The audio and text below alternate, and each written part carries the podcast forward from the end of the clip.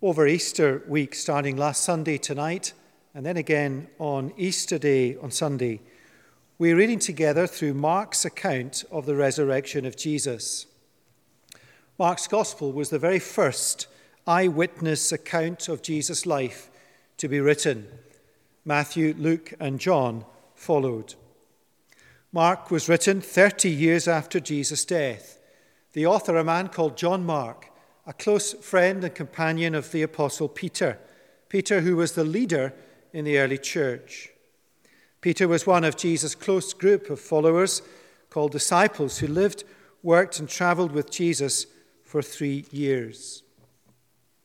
Peter was there in Jerusalem that first Easter week. He saw firsthand what happened.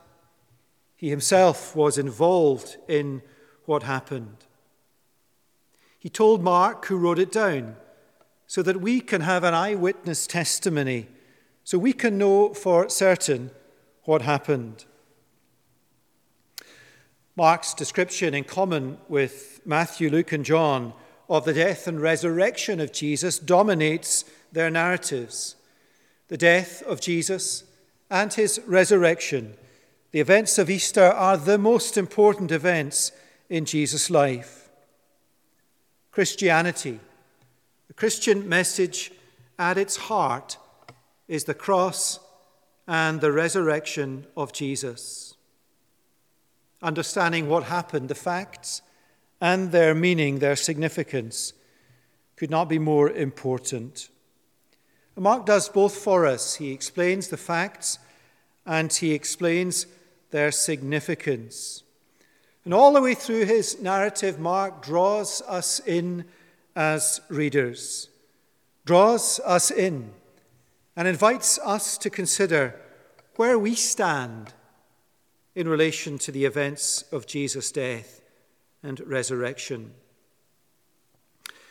In a moment, we'll pick up and hear read Mark's record from the point that Jesus is arrested in the Garden of Gethsemane.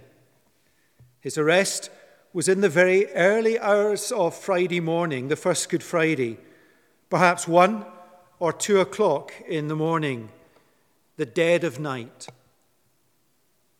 The evening before, the Thursday evening, Jesus had spent with his disciples at a house in the city celebrating the Passover meal. The group had come up to Jerusalem a few days earlier, along with thousands of others.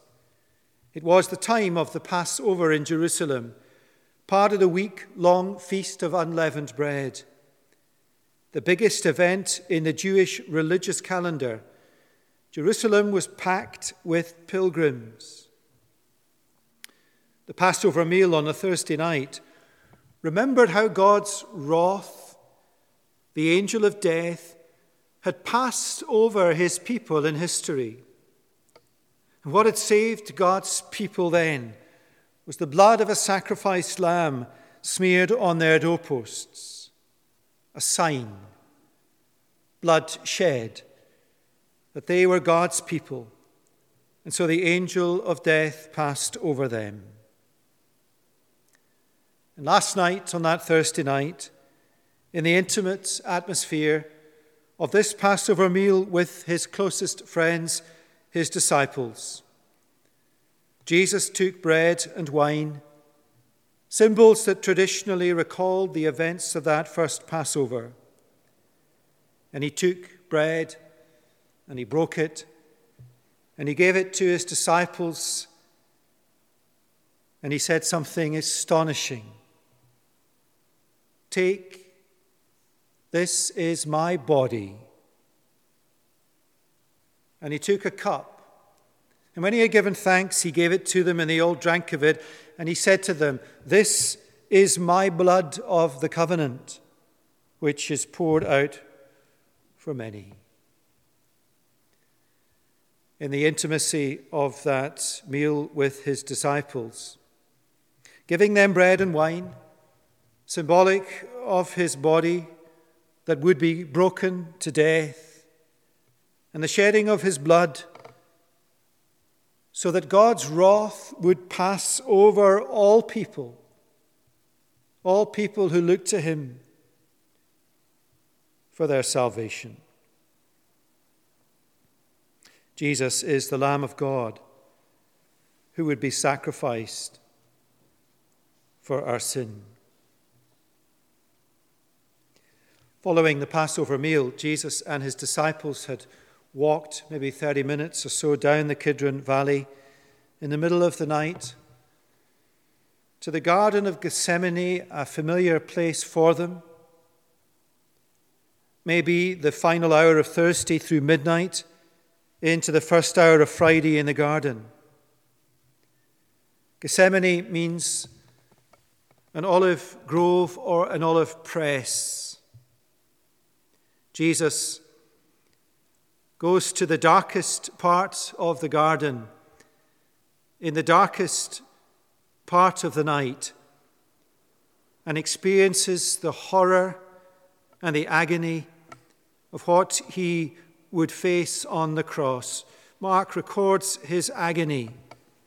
Jesus began to be greatly distressed and troubled. My soul is sorrowful even to death. In Luke's account, in an agony, Jesus prayed more earnestly, and his sweat became like great drops of blood falling to the ground. And so the Son of God prayed to God the Father Abba, Father, all things are possible for you. Remove this cup from me. Yet not I will, but what you will. My dear Father, my loving Father, is there any way that you can spare me from this hour? What was the cup that caused Jesus such agony? The cup is the wrath of God. The full extent of that cup Jesus will bear on the cross. The sum, the totality of the eternal wrath of God for the millions and millions of people who have believed in him and will believe in him down through the centuries of history. Jesus will be crushed under the weight of God's wrath. And the thought of it, the contemplation of it, crushed him in Gethsemane, such that he sweated blood.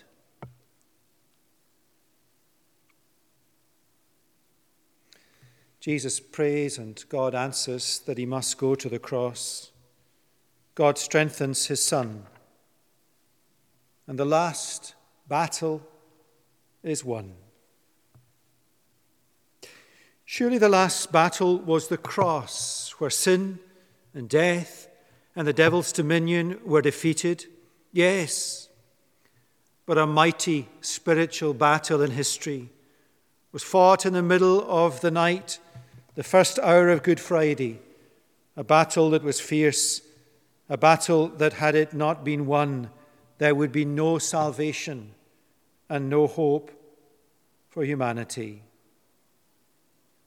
The magnificent Son of God, who had stilled storms, healed the sick, taught like no one had ever taught, fed thousands out of nothing, faced his opponents with steel and steadiness, so shocked at the prospect of the cross that he was undone, distraught, sweating blood in his agony. And yet God strengthened him. God sent his angel. And the Son of God stood up and said, It is enough. The hour has come. The Son of Man is betrayed into the hands of sinners. Rise, let us be going. My betrayer is at hand. Our reaction? For me, it was in the garden that he prayed, Not my will, but thine. No tears for his own griefs, but sweat drops of blood for mine. How marvelous, how wonderful my song shall ever be How marvelous! How wonderful is my Saviour's love for me. Jesus went to the cross so you can sing that song with assurance in your hearts.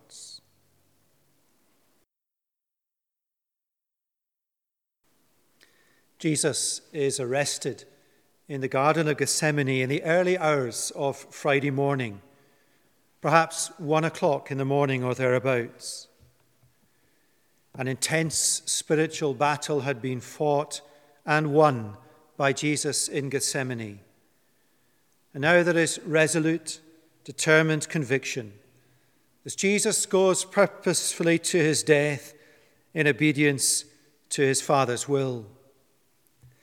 It is a dramatic scene that Mark records. He writes immediately while he was still speaking Judas came, one of the twelve. Judas is a disciple who had betrayed him. And with him a crowd with swords and clubs from the chief priests and the scribes and the elders. They came for Jesus with force. The only resistance comes from one of those who stood by and drew his sword and struck the servant of the high priest and cut off his ear. Who this is, we do not know, we're not told. But from Jesus there is no resistance. Not that he is resigned to his fate, rather, that he is resigned purposefully to go to his death in obedience to his Father's will. His words but let the scriptures be fulfilled. A reminder that everything that is happening is in fulfillment of all that had been promised beforehand. Prophecies like Isaiah that we read at the start of the service, fulfilled in these events. And that tells us something very important. The cross was God's plan. The cross is God's purpose. That Jesus dies is God's intent. That is why Jesus came to earth, to rescue humanity from their sin and God's wrath. The Christian message and the Christian faith were not made up to fit around these events. These events, rather, are the sovereign outworking of the will and purposes of God to rescue humanity. Verse 50 records they all left him and fled. Mark is referring to Jesus' disciples, his friends. Earlier that evening, when the group walked to the Garden of Gethsemane after the Passover meal, Jesus had said to them, You will all fall away. Only one Peter had protested, Even though they all fall away, I will not. Two verses in Mark's narrative are ought to include Who was the young man who followed Jesus and then fled naked when he was seized? Maybe Peter, maybe Mark himself. Whoever it was, it is the kind of detail that speaks of eyewitness testimony. Jesus had two trials. The first was before the Jewish ruling council, the Sanhedrin. Barbara read the account of that first trial. It took place in the middle of the night, perhaps two or three in the morning. And that trial before the Sanhedrin establishes the fact that Jesus is innocent and yet condemned. It is a sham, breaking all the rules that govern such cases. In capital cases such as this, when the death penalty was sought, a verdict of guilty required a sitting, sitting the following day, and there was no second sitting. Both sittings had to take place during the daylight hours, and here they are meeting in the middle of the night. Witnesses were to be warned under oath against rumor and hearsay and here, instead, all sorts of witnesses are put forward to fabricate a case against Jesus. A charge of blasphemy could not be sustained unless the accused cursed God's name itself, which Jesus never does. It is a travesty of injustice and the condemnation of an innocent man. In the words of Isaiah, he was oppressed and he was afflicted, yet he opened not his mouth, like a lamb that is led to the slaughter, and like a sheep that before its shearers is silent, so he opened not his mouth. Only once in his trial did Jesus break his silence. In response to the high priest's direct question as to whether he is the Messiah, Jesus responds, I am. And you will see the Son of Man sitting at the right hand of the Mighty One and coming on the clouds of heaven. And according from Daniel 7 and Psalm 110, Jesus is claiming to be God's eternal King who will rise from the dead and return in judgment. And that incensed Caiaphas, the high priest, who accuses Jesus of blasphemy. And Mark's description of this sham trial ends with Jesus condemned as worthy of death, mocked, and beaten. Surrounding Jesus, there are all sorts of characters in the drama. There are those who directly opposed Jesus, who betrayed him, who insulted him, who lied about him, wanted him dead. There were the bystanders who sided with those who opposed Jesus, the mob who came to arrest him, the bystanders in the courtyard with Peter who accused him of being a follower of Jesus and therein is a timeless pattern. People oppose Jesus, people oppose the followers of Jesus. And that opposition need not be physical, it is often intellectual.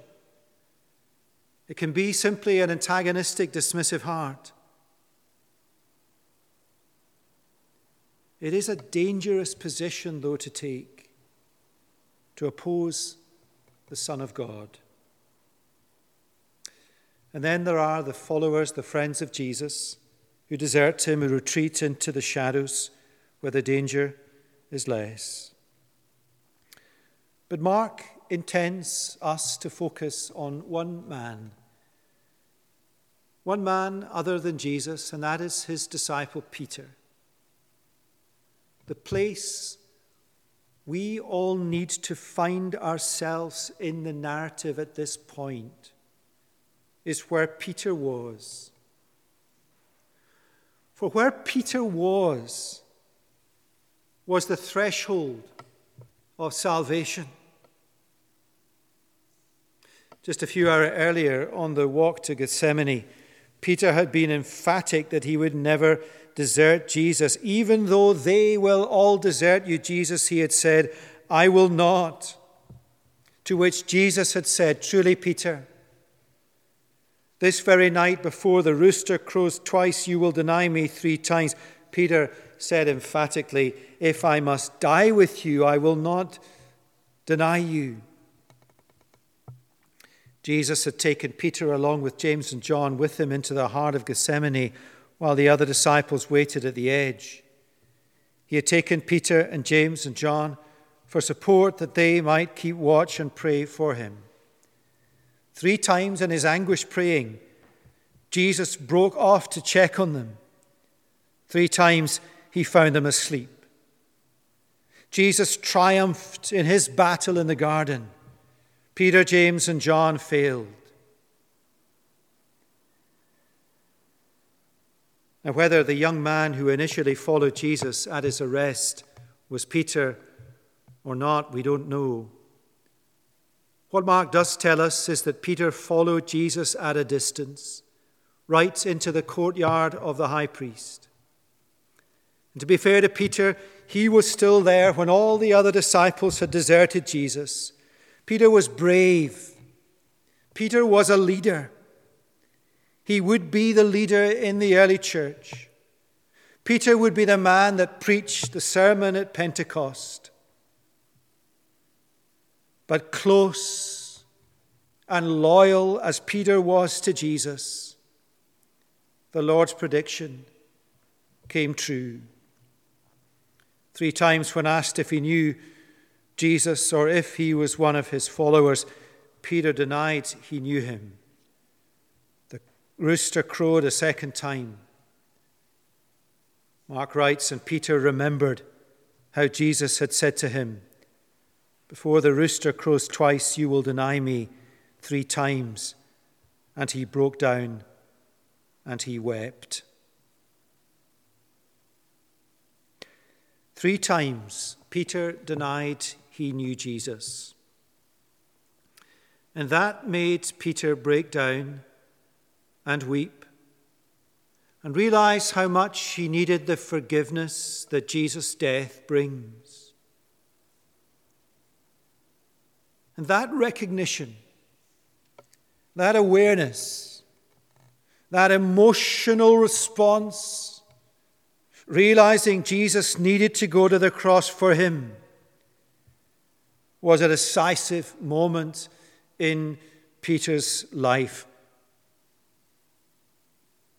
Now, that is humble ground to stand on, but also necessary. The great apostle Peter, the leader of the church, convicted of his sin humbled, broken, weeping before Jesus as a sinner in need of forgiveness, moved in his soul onto the threshold of salvation.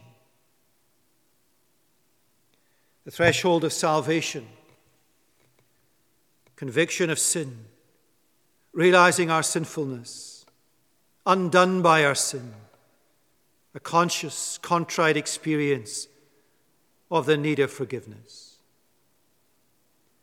And for the Christian, after many, many years, not the threshold of salvation, but the threshold of transformation, conviction of sin, undone by our sin, a conscious, contrite experience of the need of Jesus and his saving death. To come to that point is to plead nothing for our salvation but Jesus' death. Here's a great older hymn.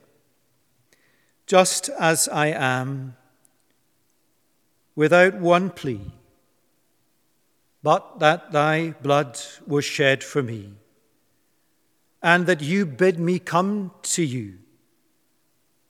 O Lamb of God, I come. Just as I am, you will receive, will welcome, pardon, cleanse, relieve. Because your promise I believe. O Lamb of God, I come. Just as I am, of that free love, the breadth, length, depth, and height to prove, here for a time, then above. O Lamb of God, I come. Have you come to Jesus, the Lamb of God? Will you come? Come to Jesus. Come to Jesus tonight.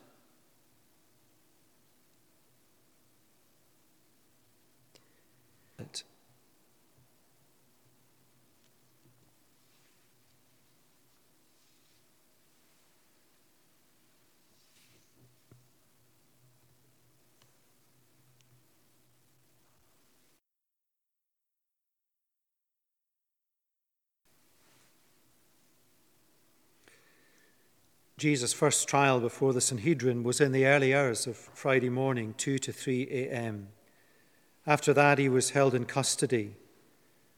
And Mark writes as soon as it was morning, probably around 6 a.m., first light, the chief priests held a consultation with the elders and scribes and the whole council. And they bound Jesus and led him away and delivered him over to Pilate. While it was probable that Roman authority was needed to secure execution, there were political reasons in going to Pilate. The strong arm of Rome against Jesus, especially the shame and public disgrace of Roman crucifixion, would rule out any attempt from his followers to continue Jesus' mission after his death. The primary charge the Sanhedrin brought to Pilate's attention, justifying the death sentence, was that Jesus claimed to be King of the Jews. Like the trial before the Sanhedrin, it is clear Jesus is innocent. Pilate knows Jesus is innocent, for he perceived that it was out of envy that the chief priests had delivered Jesus up.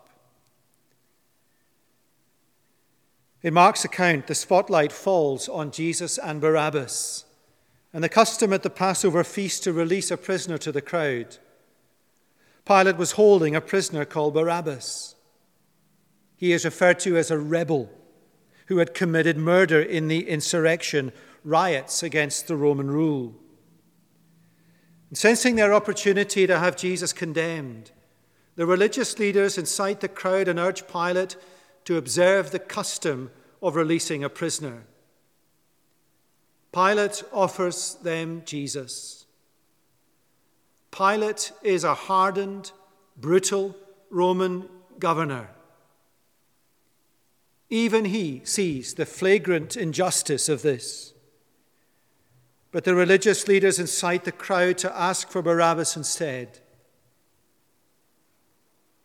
The trial was in Herod's palace, where Pilate resided during the Passover festival. Archaeological excavation has indicated a large stone pavement at the top of a flight of steps. Pilate would have sat in his judgment seat on the pavement with a crowd at the bottom of the steps. And the two prisoners, Barabbas on his left, Jesus on his right, standing side by side before Pilate and the crowd. Contrast the two men. Barabbas was guilty and justly condemned to die on a cross. Jesus was innocent and did not deserve to be condemned. Yet it is Barabbas who is set free and Jesus who goes to the cross. Jesus, innocent yet condemned, takes the place of Barabbas, guilty yet not condemned. It is a straight substitution. The one who deserves to be punished is led off and the one who is innocent takes the punishment. And here again is a picture of the Christian gospel. Jesus takes the place of sinners. Jesus takes the punishment that sinners deserve. Earlier in his narrative, Mark draws us in to stand where Peter stood, convicted by sin, a conscious, contrite realization that Jesus needs to die for me. And now Mark draws us in to stand where Barabbas stood, standing next to Jesus before the judgment seat. We are guilty because we are sinful. We are deserving of punishment, the judgment of God. Jesus, who is innocent, without sin, deserving of no punishment, takes our place and goes to the cross that we might go free. What emotions does that stir in us? For Christians, a clear understanding of what Jesus did, a thankfulness, a humility at the realization of the cost of our salvation, and a desire to give our all for Jesus in response to all that He has given us. If you're not yet a Christian, maybe your emotion is shock or joy that you could be free from condemnation, from punishment for sin. There is one danger, though, that we think we are not like Barabbas. Our sins are nothing like his. So surely God will look over our sins and accept us as we are. God cannot look over our sin and accept us as we are. Peter could say he was nothing like Barabbas. But Peter, and you and me and all who will be saved, need to accept that Jesus takes our place and takes the punishment for sin that we deserve.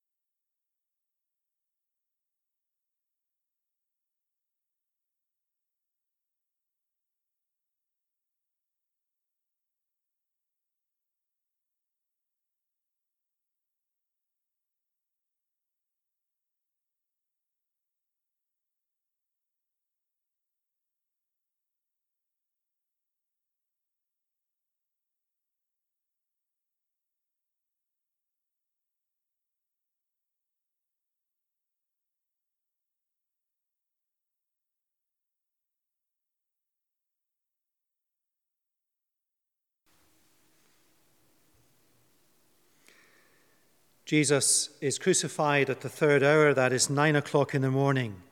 Events have moved rapidly. The evening before, he celebrated the Passover and said, This is my body broken for you. This is my blood, which is poured out for many. And now his body is being broken, and his blood is being poured out. Verses 33 to 41 is Mark's description of the critical hours on the cross. And when the sixth hour had come, the sixth hour is midday, there was darkness over the whole land until the ninth hour. For three hours there is darkness. And at the ninth hour, Jesus cried out in a loud voice, Eloi, Eloi, lema sabachthani. My God, my God, why have you forsaken me? From midday till three in the afternoon. Darkness, not just at Calvary or in Jerusalem, but over the whole land. In the middle of the day, when the sun should have been at its brightest, darkness descended for three hours. This is a supernatural event, no solar eclipse. That would last only a few minutes, not three hours. This is a supernatural event. Remember, this is eyewitness testimony. It is what happened. What does the darkness mean? God's glory is symbolized by light. At the birth of Jesus, an angel of the Lord appeared to them, and the glory of the Lord shone around them at the resurrection of Jesus, as we'll see on Sunday. The appearance of the angel of God at the empty tomb was like lightning, and his clothing white as snow. Brilliant, shining light at the birth and resurrection of Jesus. But at the death of Jesus, darkness The darkness means God's wrath, his righteous judgment against human sin, directed at Jesus, his Son. Listen to these words from the prophecy of Joel. For the day of the Lord is near. The earth quakes before them. The heavens tremble, the sun and the moon are darkened. For the day of the Lord is great and awesome. Who can endure it? And from the prophecy of Amos Is not the day of the Lord darkness and not light, and gloom with no brightness in it? And on that day declares the Lord God, I will make the sun go down at noon and darken the earth in broad daylight. Now, these prophecies are all referring to the final day of the Lord, when the risen and reigning Jesus returns in judgment at the end of the world. And on that day, God's judgment, his wrath, will be poured out on all humanity that has rejected salvation through his Son, an eternal hell. What is hell? Everlasting subjection to divine wrath in a place described by Jesus as outer darkness, a place where there will be weeping and gnashing of teeth, eternal, unrelieved blackness. And that is the destiny of all humanity unless they turn to Jesus. Jesus looks down from his cross and says, Will you turn to me? How can Jesus save us from eternal hell? How can one man save so many from eternal hell? Because that one man is the eternal Son of God, who was made sin for us, who took our place and bore the wrath of God. And from noon till three o'clock, from the sixth hour until the ninth hour, hell came to Calvary. As God unleashed the full extent of everlasting punishment on his Son. Isaiah wrote, It was the Lord's will to crush him. He has put him to grief. This was the cup of wrath that Jesus anticipated in the garden. This is what caused his soul such agony. This is what caused him to sweat blood. And now the reality is Jesus is crushed under the weight of God's wrath. Jesus bears on the cross the totality of the eternal wrath of God for the millions and millions of people who have believed in him, who will believe in him tonight, and who will believe in him in the future until he comes again. And at the ninth hour, Jesus cried out with a loud voice, My God, my God, why have you forsaken me? A cry of forsakenness, a cry of dereliction. As Jesus quotes the words of Psalm 22, and so is fulfilled the terrible cost of our salvation. The Son of God forsaken by God the Father. Jesus bearing hell that we might share his heaven. All he asks of us. All he asks of us is to look to him for salvation, to stand with Peter convicted of sin, to stand with Barabbas and watch him take our place.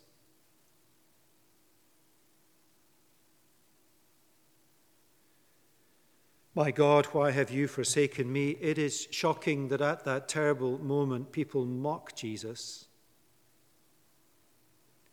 But it's at this moment that his Father, who has poured out his wrath on his Son, is restored in his loving relationship with his Son because the terrible agony is over. The price has been paid. The wrath of God for the millions of people who will look to Jesus for their salvation is extinguished. And Jesus uttered a loud cry and breathed his last. The other Gospels record what that cry is. Jesus cries, It is finished. Not a cry of dereliction or forsakenness, but a cry of victory. His agony is over. The price has been paid. Salvation has been wrought achieved, won for all who look to him for their salvation. He breathes his last, commits his spirit to his Father, with whom he has now at one, and he dies. And at that moment, the curtain of the temple was torn in two. At that moment, the old covenant was abolished, the temple nullified, the priesthood voided, all sacrifices were pointless because the once and for all sacrifice had been made. Jesus' death opens up the gateway to God. God's glorious presence is available to all who turn to Jesus for salvation. The Christian does not pray, Abba, Father, is there any other way? The Christian prays, Abba, Father. Thank you for Jesus dying for me. The man who had supervised the crucifixion looked to Jesus and said, Truly, this man was the Son of God. So, where do we stand in relation to Jesus? Mark draws us into his narrative we are invited to stand with Peter, convicted of our sin. We are invited to stand with Barabbas, watching Jesus take our place, watching Jesus take the punishment that is our deserve. We are invited to stand with the Roman centurion, understanding that dying on the cross is the Son of God dying for me. Now, every human life lived on the earth is lived under the sentence of death. And we are all too aware of that in the world today. And that death sentence is an eternity in hell. For death is not the end. It is the beginning of an eternal life in hell under God's wrath. That is the terrible destiny for all humanity. But for God giving us his Son,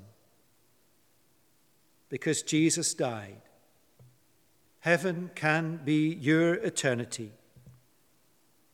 Had he not died, heaven would be empty, and hell would be everyone's destiny. But he did die. And all he asks us to do is to look to him for our salvation and our eternal life. For then our eternity will be in heaven. He says to us, This is my body, broken for you.